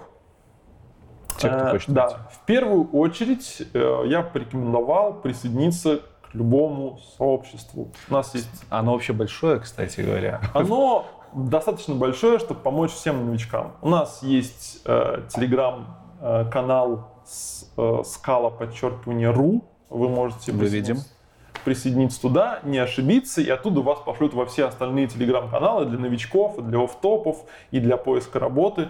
Все, все это там есть. И, и новости, два канала у нас с новостями есть, в общем, все, все оттуда можно получить. Книги есть много разных, есть официальная книга от Адерс, и есть разные книги, посвященные функциональному программированию с использованием разных библиотек. Я рекомендовать строго ничего не буду, всех свои недочеты. Есть э, несколько курсов онлайн. Самым популярным является вот э, MOOC курс от, э, собственно, с, самой команды Адерски. Это курс, который состоит из пяти частей. Он есть на Курсера. Вы можете бесплатно его проходить, не получая сертификат. Понятно. А, И есть бесплатный курс, он попроще, поменьше, а, может быть, похуже качеством домашних заданий, э, собственно, там, где ваш покорный слуга рассказывает про скалу. Он есть на степике, введение в скала, по-моему, он называется. Можно Ссылочки на все сбросишь? Да. Разместим в Телеграме, в группе. Можно будет пройти посмотреть. Да. Окей, на этом техническую часть мы закончим. Спасибо большое. Спасибо. В конце хотел еще спросить у тебя, чем ты занимаешься в личное время? Не, когда не программируешь на работе. А, ну, когда я не программирую на работе, я очень часто программирую дома. Самые разные вещи, а, в том числе меня увлекают вот все эти штуки, которые связаны с вот этой самой конструктивной математикой, с теориями типов, всеми этими языками, на которых пока реальные программы писать сложно, вроде Идриса, э, Агды, Кок, ну, ладно, Агду я зря перечислил, не то чтобы я там ее актив- активно учил. Аренд есть прекрасный язык от э, э, JetBrains Research, который я очень люблю, не очень часто на нем что-то делаю, но очень люблю. Короче, ты программируешь в свободное Да, я, я, я пишу э, программу, пытаюсь что-то изучать, разные вещи. Я люблю, наверное, как все, читать Что читаешь? э, разные вещи. Я читаю сейчас в последнее время стараюсь что-нибудь на английском. Там, Может, в жанрах какие-то предпочтения есть? Э, Знаешь, нет, ну, ск- скорее это, это какая-то классическая литература, наверное. Самое основное, основное увлечение это классическая литература, либо какие-нибудь э, странные работы, э, вроде там, не знаю, капитализм или шизофрении или что-нибудь такое, которое тоже ск- скорее художественная литература очень специфическая. Вот сейчас я, например, начал читать э, «Улицу космонавтов» Романа Михайлова. Окей, самая крутая книжка, которую ты за последние пять лет прочитал? Самая крутая книжка, которую я за последние пять лет прочитал, Или, может, тебе в голову сразу залетает что-то такое прям О, не из программирования, что прям бы посоветовал? а, ну, так как и я, и моя жена тем лиды, и у нас есть по вечерам небольшая традиция читать э, друг другу главы из книги, по-английски называется Peopleware, а по-русски она называется «Человеческий фактор», по-моему. Вот мы э, читаем главы, и там очень много вещей, э, таких болевых каких-то штук, которые описаны, э, честно говоря, вс- всем рекомендую, по крайней мере, чтобы как-то вот понять, что на самом деле многие ощущения, они реалистичны. То есть, может быть, вы думали, что есть у вас какие-то мысли, они на самом деле глупые, их практика не подтверждает. Вот книга говорит, что практика подтверждает многие вещи, которых мы опасались, в том числе, если вы ненавидите open space, если вы ненавидите, если вам не очень нравятся э, HR-ные вещи на тему «давайте всех заставим оценивать друг друга и создавать рейтинг сотрудников» или что-нибудь такое. В общем, все, про все про это там есть. Сейчас Блиц. Да, быстренько допей, потому что это те вопросы, которые ты не видел, э, но которые, тем не менее, есть. Я их буду быстренько задавать, а ты на них отвечай, ну, как угодно, как хочешь. Э, Один вопрос можно пропустить, там, может быть, заковырка он будет. Э, Остальные лучше не пропускать, потому что такого не любят комментаторы. Хорошо. Хорошо, первый вопрос. Почему ты считаешься одним из самых главных двигателей сообщества скалы в СНГ? А, с подвохом вопрос. Я не считаю себя одним из главных двигателей, э, но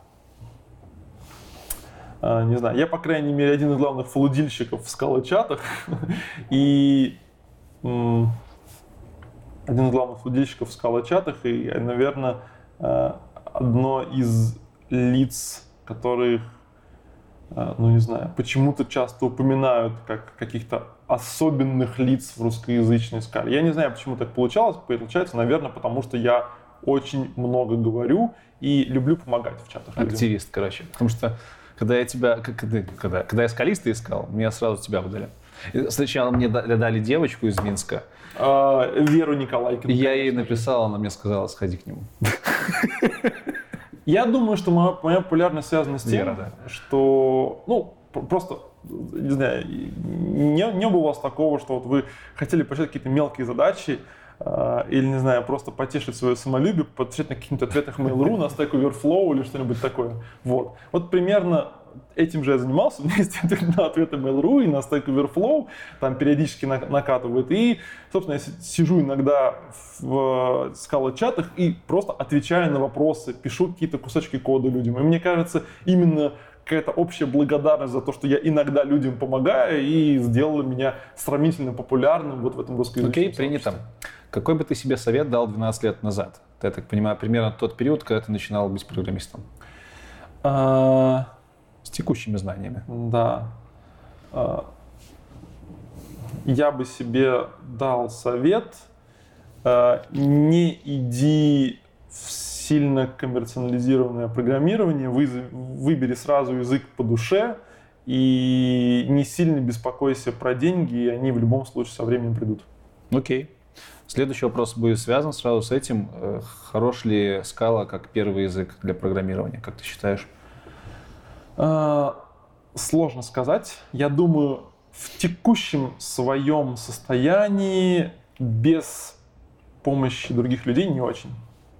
Все-таки слишком много сложноватых моментов. Лучше хотя бы что-нибудь еще изучить, потом перейти на скалу. Что-нибудь еще функциональное? Что угодно, даже с Python можно перейти Окей. спокойно. А, вот.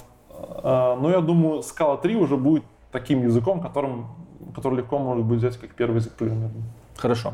Э, Следующий вопрос про мероприятия. Э, Топ-3 мероприятия в СНГ для скалистов. Топ-3 в СНГ для скалистов. Э, Ну что ж, э, это, конечно же, замечательный метап Scala Russia. Он бесплатный, и там замечательные спикеры. Э, Это, конечно же, FPUR. FPUR. Да, FPUR это вот конференция, которая вот проходила в прошлом году, в мае. Замечательная конференция, там скалисты могут встретиться так же, как и на FBY, собственно, с э, не скалистами и поговорить в том числе на такие интерконфессиональные темы. И я бы ответил, наверное, FBY. В Моск- а FPUR проходит в Москве? FPUR, да. А, А. нет, был в Казани. В Казани? Да. Ничего То есть себе. вот Scala Russia в Москве, Нормально. Э, Соответственно, FPUR в Татарстане, а FBY в Беларуси. В Минске. Везде, да. Хорошо. Дальше про зарплаты. про зарплату. Ну, так, чуть-чуть совсем. Что? Вопрос как звучит? Вопрос звучит так. Справедливая зарплата на твое усмотрение для джуниор-специалиста на языке скала. Вилка. Зависит от города. Окей, А, да. Зависит от города. А, Я думаю, в провинции, начиная от 100, а в Москве, начиная от 150. Это в рублях российских, да? Да, От 150 тысяч, да, в рублях российских. В долларах, Соответственно, получается. в долларах разделить на 60. То есть, э, О, это больше... то есть, то есть в провинции это, Это будет много? вот где-то полторы тысячи долларов, может быть, там чуть меньше, чем Да, полторы тысячи а- долларов. А в Москве это будет э, две с чем две с половиной, что-нибудь вроде того. Прикольно. Прик- Прикольно.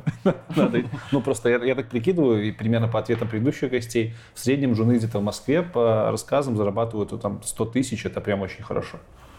Связано ли это с тем, что это функциональное программирование? Не знаю. Окей, хорошо. Дальше вопрос про твою зарплату. Вилка ЗП на твоем уровне. Это не твоя зарплата. А, вилка на ЗП на моем уровне. Напоминаю, вопрос можно А, скипануть. Да, я думаю от 250 до 400 тысяч рублей, что если разделить на доллары, это получится от 4, от 4 тысяч долларов э, э, до 6-7, скольки там, до да, 7 тысяч долларов, 4 до 7. Окей, очень честно, спасибо. Э, этот вопрос дальше про Абаб, но мы про Абаб дофигища уже поговорили, на самом деле. Окей. Хорошо, последний вопрос, он самый главный вообще за все интервью, поэтому тут нужно подумать немножко. Но тем не менее, что такое инертные газы? А, инертные газы, ну, я полагаю, что это газы, которые обладают минимальной химической активностью а за счет в чего? нормальных условиях. А, но в основном за счет того, что у них а, есть все электроны на Красавчик, последнем электронном красавчик. слое, поэтому они Класс. не стремятся их отдать, не стремятся получить Отлично. У новых. меня всегда последний вопрос связан просто с какими-нибудь, естественно, научными либо математическими фишками. И, блин, ты прям очень четко ответил. Мало кто вспоминает, что за- заполнены полностью все орбитали у инертных газов, точнее, последняя. Да.